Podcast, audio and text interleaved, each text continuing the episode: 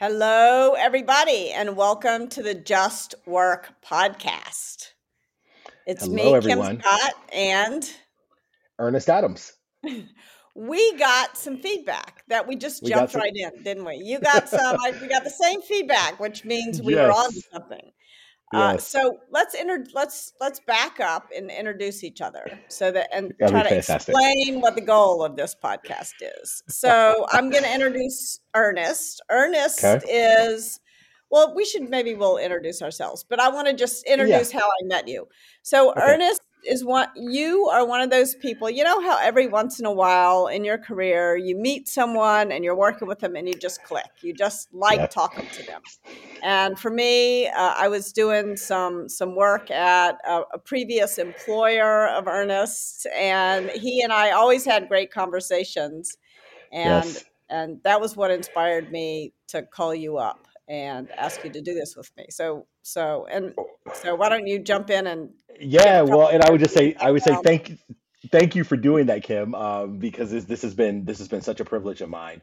But but for everyone who doesn't know, Kim is the the the, the world renowned author of both Radical Candor and Just Work, and I found her because of the Radical Candor work. Um, that she had done, and I was in my previous employer looking for uh, someone to come in and do some work with us, and so that is how Kim and I met. And to her point, from the very first conversation we had, number one, she was very, it was very approachable to get to her, which was a which was something I loved. Um, and then from the moment that we began to talk, there was a, a lots of kindred spirit uh, happening. So super excited to be here with you, Kim, and and and share some conversation. And what do you think? Do we need to tell folks where we used to work? Should I explain my background? You want to explain yours? Yeah, we probably should just because it helps to give some credibility. So I I don't know that this earns me credibility, but I did three failed startups uh, uh, early in my career, and then I started working at Google, and that worked out a lot better than all those failed startups. Uh, I led AdSense, YouTube, and DoubleClick teams at Google. And then I kind of woke up one morning and realized that the thing I really cared about was not cost per click, although that was going pretty well there at Google, but rather the the opportunity to create a team on which people could do their best work and enjoy working with each other. And uh, and there wasn't a job where that was the day job at Google, but but uh, Apple University was just starting up, and a professor of mine suggested that I join Apple. So I did that for a couple of years, and then I started writing Radical Candor, um, which which I almost didn't publish, and I'm glad I did. oh my goodness.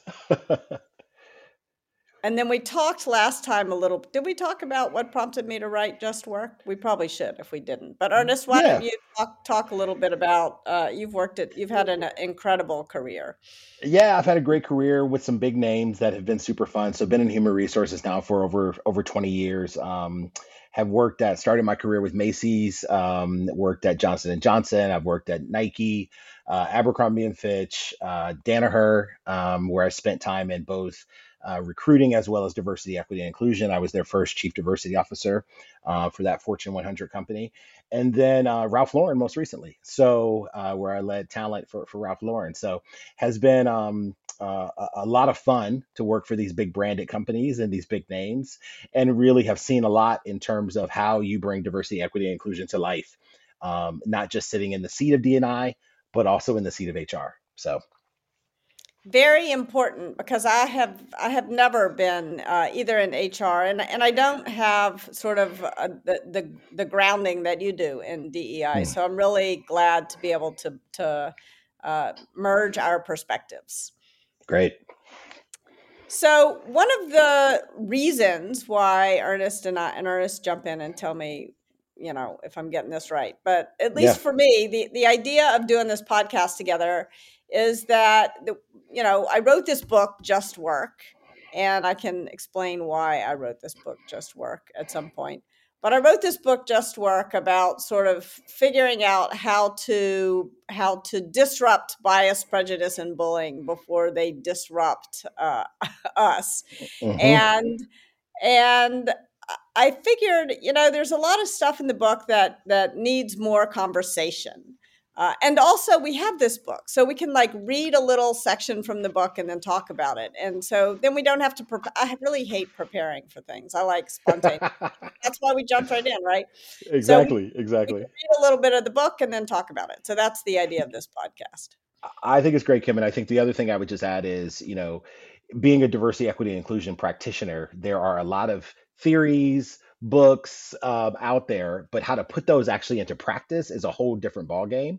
And so I think having the opportunity to really discuss it and bring it to life and have people begin to like dream with us as we're talking through real life examples is is the beauty of this because people can now think about and not just DEI pr- practitioners but anybody can listen and say Yeah. ah I've had that experience I see myself there maybe next time I'll think about it in a slightly different way because I now have different language or have different context Yeah. Or I'll, as the chapter that we're, uh, the beginning of the chapter we're about to read is called What to Say When You Don't Know What to Say. And so I want to, yes I never want to give anyone a script because, you know, you know, if you sound like me, you're not going to sound like yourself. But right I want to uh, hope that w- we can help people figure out what to say in these moments because it's hard to know what to it's say. It's very hard it's very hard yeah Um, and and it's it's hard you know let's also cut ourselves some slack if we don't know what to say too exactly all right do you think that do you think now we've set context for people should we jump in or or is there I think we? I think we have it. I will tell everyone listening, hey, if you have more feedback to us, bring it. We love bring to it hear on it. So that it, bring it bring it on on. So the next one will will get better, um, and we'll continue to evolve. So appreciate you listening, and we love the feedback. So yes we do and in fact i also want to let people listening know that i'm doing an edit of just work for the paperback i'm soon going to be a paperback writer and so your feedback will make it into the next version of the book All excellent. right. So so what I want to and I'm going to read today even though I got feedback that people hate my voice. Too bad. Um, I'm going you to take feedback so well, Kev. You take feedback really well. You can you can give me some pointers on doing better next time. But what the reason is because it's a story that is from my personal life. So Ernest and I decided I would I would read it. So I'm going to read a, a, just a couple of pages and then we'll have a conversation. So this is from the beginning of chapter one, uh, which is for people who've been harmed. And this chapter is called What to Say When You Don't Know What to Say. And it begins with a quote from Audre Lorde Your silence will not protect you. The poet Claudia Rankine, am I saying her last name correctly? Do you know? You, I don't know, and it's funny you say that so because I was going to ask you. well, someone will give us some feedback.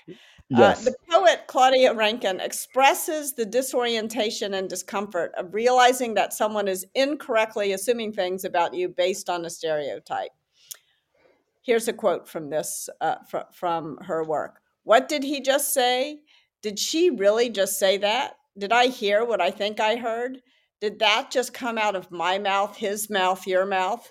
The moment stinks. Then the voice in your head silently tells you to take your foot off your throat because just getting along shouldn't be an ambition. I think about that quote probably 10 times a day. Uh, I, I it's it's something that really moves me. Okay, so I'm going to keep reading now and stop commenting. My goal is to help you make a conscious decision about how or if to respond.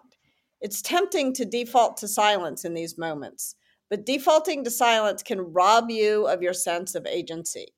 Sometimes you may decide to remain silent, and that's your right. But make a proactive choice. If you decide not to respond, feel good about it. You get to choose your battles. If you decide it's worth it to respond, you may not know what to say. What follows are some stories to help build a shared understanding of how difficult these moments can be and how some I and some ideas, sorry, I do not read out loud very well, and some ideas that might help make it easier to find the words you need. This story is called Mr. Safety Pin. I was just about to give a radical candor talk to the founders and executives of some of Silicon Valley's hottest startups. A couple hundred men were at the conference. I was one of only a handful of women. Just as I was about to go on stage, one of these men ran up to me. I need a safety pin, he hissed. He was clutching at his shirt front. A button had popped off. Evidently, he assumed that I was on the event staff team. To prevent this very confusion, the conference organizers had given the event staff bright yellow t shirts. I was wearing an orange sweater, but all he could notice was his need and my gender. I didn't know what to say. He was utterly certain that it was my job to help him find a safety pin. I wanted to believe that his assumption about me stemmed from unconscious bias, not a federal offense. Most of us have made an incorrect assumption about another person's role based on some personal attribute. These moments are as embarrassing as they are common. It was a classic, sorry, I don't work here moment. But what if I explained to him, I need to prepare for my talk right now, so I can't help you out? And he replied something along, along the lines of, Oh, you must be the radical candor lady. I don't believe in that soft, feminine leadership bullshit. Unlikely, but that kind of thing has happened to me more than once. If my attempt at a courteous response prompted him to reveal a conscious prejudice against women, it would piss me off, and that would make it harder for me to focus on my talk. Then there was a third possibility bullying. What if I corrected him and he escalated, saying something like, Hey, lady, no need to get your panties all in a wad. Again, unlikely, but alas, not impossible. Such things have been said to me more than once. Then I'd go on stage roiling mad and knocked off my game. There was another confounding factor here beyond gender. The man assumed he had a right to be rude to the people staffing the event. Perhaps when he realized I was a speaker, not a staffer, he would snap into polite mode but that wouldn't fix anything. Talking to anyone the way he had talked to me was not okay. All this felt like too much for me to deal with in the moments before I walked on stage. So I said nothing, and the man stomped off, evidently wondering why I was refusing to do my job, muttering something about complaining to the event organizers about the unhelpful staff. It was hard to know what to say because I didn't know whether it was bias, prejudice, or bullying behind the comment. Also, it was hard to know what my role was. I was the person harmed since a comment was directed at me. I was the leader since I was the speaker, or was I an upstander for the staff? In retrospect, my silence was bad for everyone. Bad for the staff, bad for me because I hadn't lived in accordance with my own beliefs, and even bad for Mr. Safety Pin because by not pointing out his bias, if that's what was behind his request, I was making it more likely that he'd repeat his mistake. All right, so that's the story. What do you make of yeah. it? Well, I mean, first, thanks for thanks for putting that out there because I had lots of reflections as I read that. Um, I had a very similar experience, Kim, when I used to lead university recruiting for Nike. I would call, particularly the top tier MBA programs. I would call yeah. the schools, career mm-hmm. services mm-hmm. teams, and then I would show up on campus several weeks later on the day side schedule and it it it every single one of them, I would walk into the career services team and I would say, I'm Ernest Adams, and they would say, You're not Ernest Adams. Or they would look they or they would look really surprised uh-huh. that I uh-huh. was Ernest Adams. They would literally nope. say you're not Ernest Adams? Literally, they would say it to me oh and then they God. would look surprised. Probably about a year, it was after my first recruiting season. It was probably into my second recruiting season when I began to develop deep relationships with some of these people. I asked, do you remember back when when I first came in and you said I wasn't Ernest Adams or you looked so surprised? And it was we were out for drinks and someone said, "Yeah, I do remember." And I said, "Where did that come from?" And they said, uh-huh. "Well, on the phone, you on the phone you don't sound like a black man."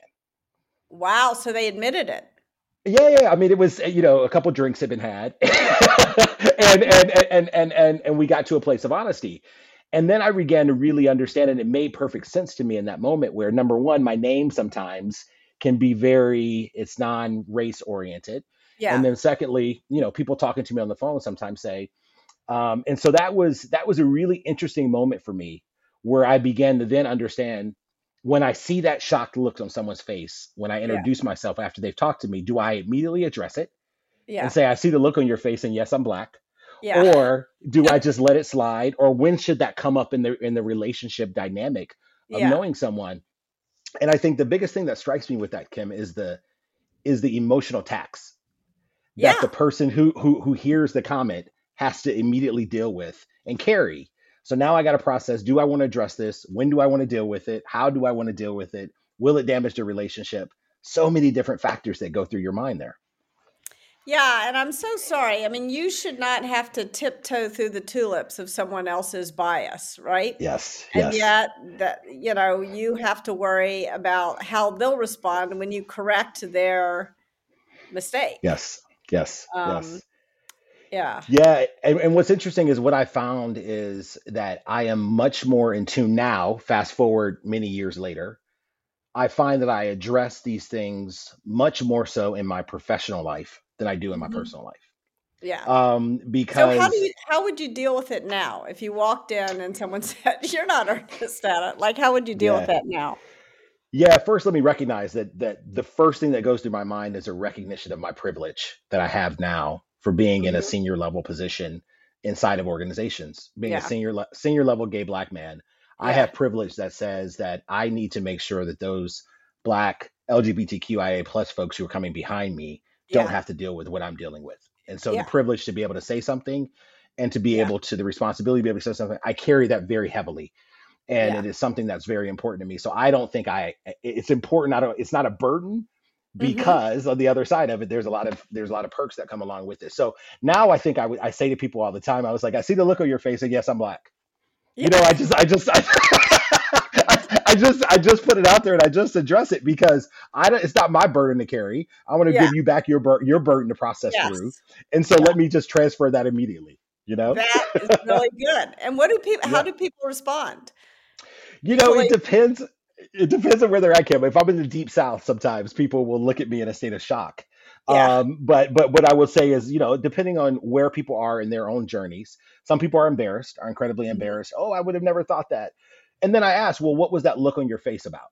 Right? It was so Yeah. because obviously something caught you off guard. Yeah. So I want to know what caught you off guard. You Yeah. know? And So I think what's coming up for me as you're telling the story is how deeply ingrained these people's biases are that they would say that they would say to you you've just said i'm yes, ernest and they would just say i was expecting a white man so i am going to tell you you're not like you're that's ridiculous percent, isn't a hundred but percent, you know hundred percent. something something similar happened to me one time. I was i was going um, i was on a board of directors and we were hmm uh, that they had chartered a plane for us to fly to the board meeting, Okay. and I was the only woman on the board. And so we were sitting in the like little waiting area for the chartered plane. It talk. This is a story of privilege. I'm gonna just. Yeah, I was gonna say talk about privilege, right? Um, so we're in a little waiting area, and the pilot comes out and he says, "I don't have." He points at me and he says, "I don't Mhm. have you on the manifest." And I said, "Why not?" Uh, uh, uh, you know, I, I I was confirmed, and then I said, "Let me see the manifest." And I said, "I'm Kim Scott," and he said, "No, you're not Kim Scott." It was a similar kind of thing. Yeah, yeah. And he said, "I didn't have any women on the manifest." I'm like, "You have Kim Scott. I'm Kim Scott. I'll show you my ID." It, took me pulling out my ID and showing to him before he was like, "Oh." And then he said, "Oh, I didn't think there were any women on." you know, but he was so Wow. certain that I didn't belong on the plane. You know, Yeah, yeah, it was it was it was really, and he evinced no embarrassment whatsoever. No, uh, yeah, I mean, like I said, I think it depends on where that person is and and understanding and recognizing. You, you just you did something here. You apologized for your privilege, Kim, which I would say back to you. There's no apology needed because I think you own privilege and you have you you give back to people through your writing, through your talks to really break down those barriers. And to me, that is the responsibility that goes along with privilege.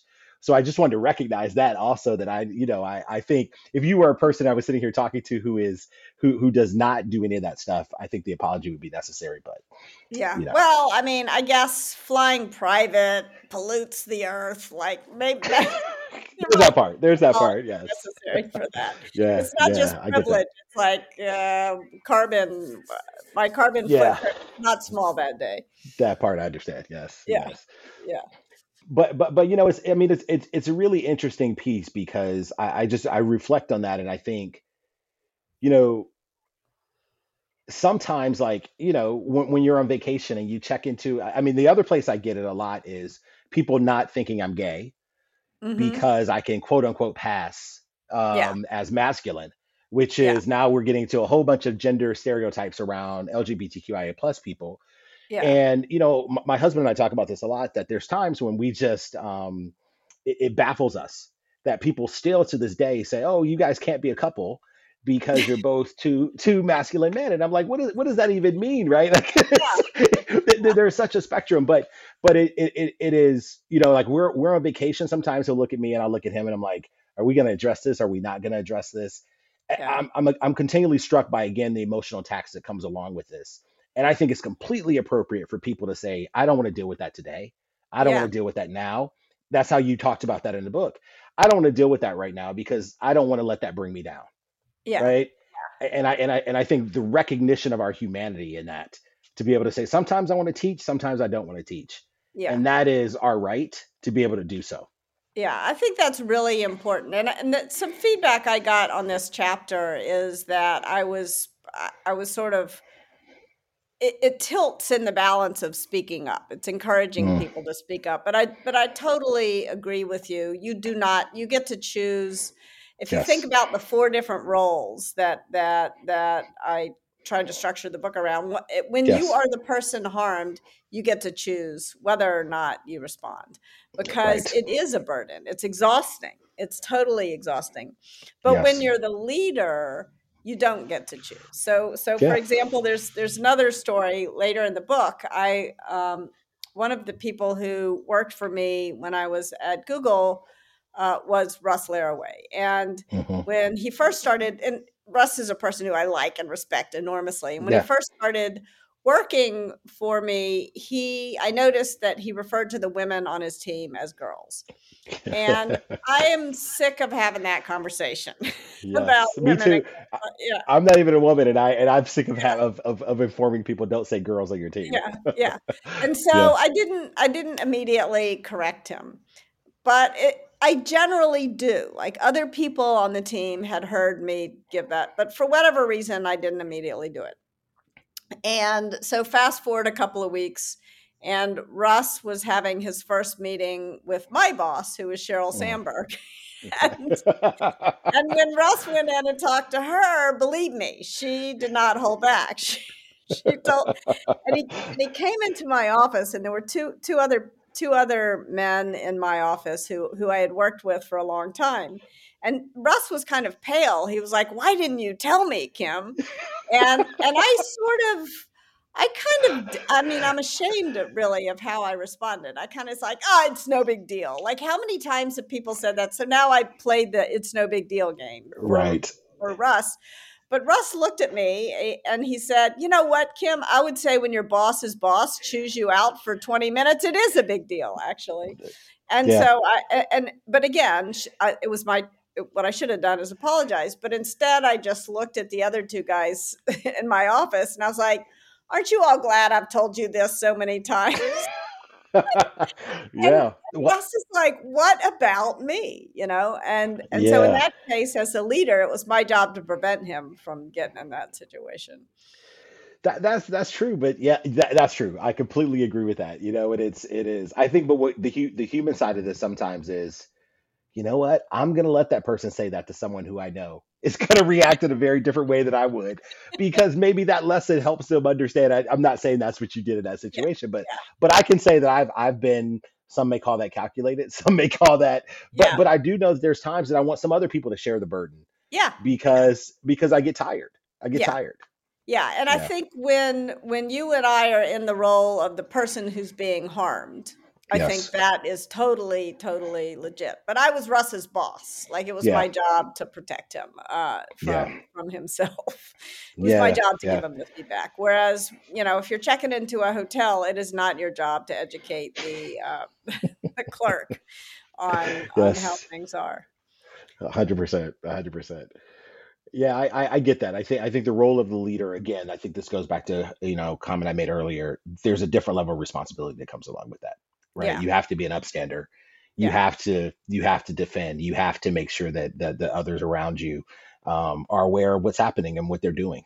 yeah. So But again, when you're the person who's being harmed and not in the role of leader, you get to like sort of calculate your own ROI. What's the return Mhm. on investment to me of correcting this thing?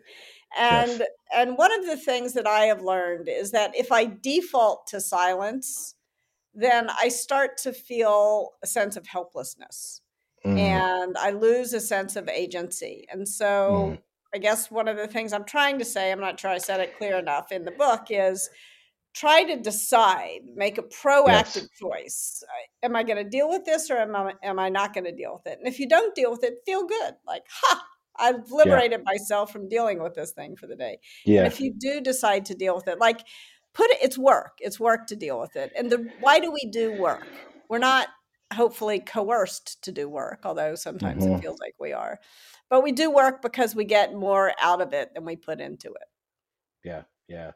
I, you know, I, I actually thought about this, Kim, when I was reading the book in that chapter, and I would say that this is also where I think intersectionality is really interesting, a Yeah. really interesting point, right?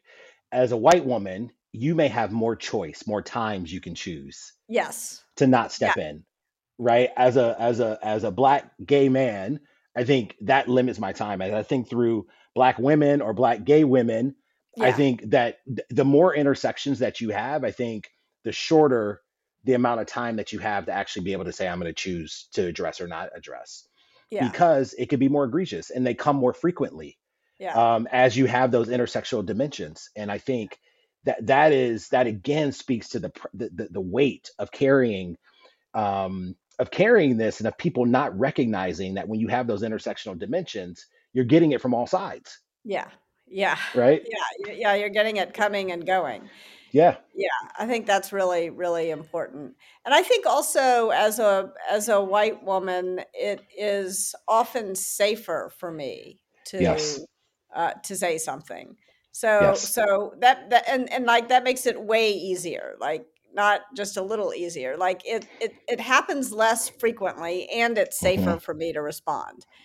Yes. And and that if if you sort of if I were more quantitative, I'd try to I'd try to do some I'd try to create an equation, but I would say it's probably, you know, if you have one intersection, it's Yes. probably it's probably, you know, 10 times easier than if you have two and if you have three, you know, I, I agree with you because because what what you don't hear about white women a lot is the term aggressive or or and and I think where black women may get that a lot more Yeah. when they speak up, right? And they're not being aggressive. They're standing up for Yeah.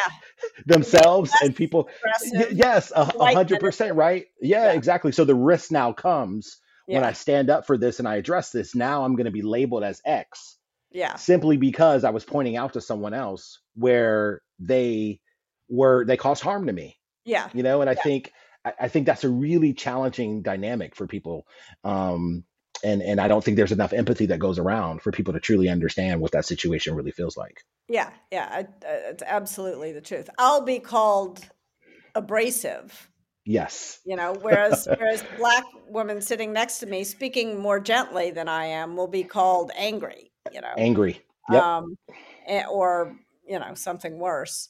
And yeah and so it's it's really important to to acknowledge that. Yeah. Yeah. It's it's a tough one because i i remember very many instances of working with black women and, and black men throughout my career um when they get the label of aggressive or angry. Hmm and you know it's it's really challenging because that has been given to black people as as black people are angry and aggressive. And a lot of times i say like we can't internalize that. That is someone else's stuff being given to us that yeah. is not our stuff and we have to yeah. reject that. And yeah. that's again easy for me to say when i'm sitting in a coach position in a position of power to someone who is actually being harmed by the language and either their career has the potential to be significantly um, stalled or something other than but i think that is something that is a really important conversation to have when you think about this. And again it speaks to all of the all of the cross sections between power and privilege and being an upstander and being harmed. I mean these things are so complex as you begin yeah. to unpack them. Yeah. Yeah. And yet at the same time if we can figure out sort of how to say something in the moment yes. then then we begin to solve the problem just like a little bit at a time agreed and agreed uh, and and it's like uh, it's like a, a I have long hair. So it's like a tangle in hair. Like you if you Yeah. if you start brushing from the bottom and you get the little ones out before you get like but if you start from the top, you wind up with it. So I think that's why sometimes just like the purple flag that we talk that we've talked about, Yes. the bias disruptors are so important. Absolutely. I mean, it's it's. I think I've talked about this before. My coach tells me all the time: either you pay it now or you pay it later with interest. Yes. Right. Yeah. So so addressing it in that moment is it really is the, the the time to do so. But a lot of times we have to regulate and monitor our own emotions Yeah. in those moments and cycle through very rapidly being upset, hurt, angry, so that we can get to a point of being able to articulate it. But you know what, Kim? Sometimes you got to express it with all the emotion.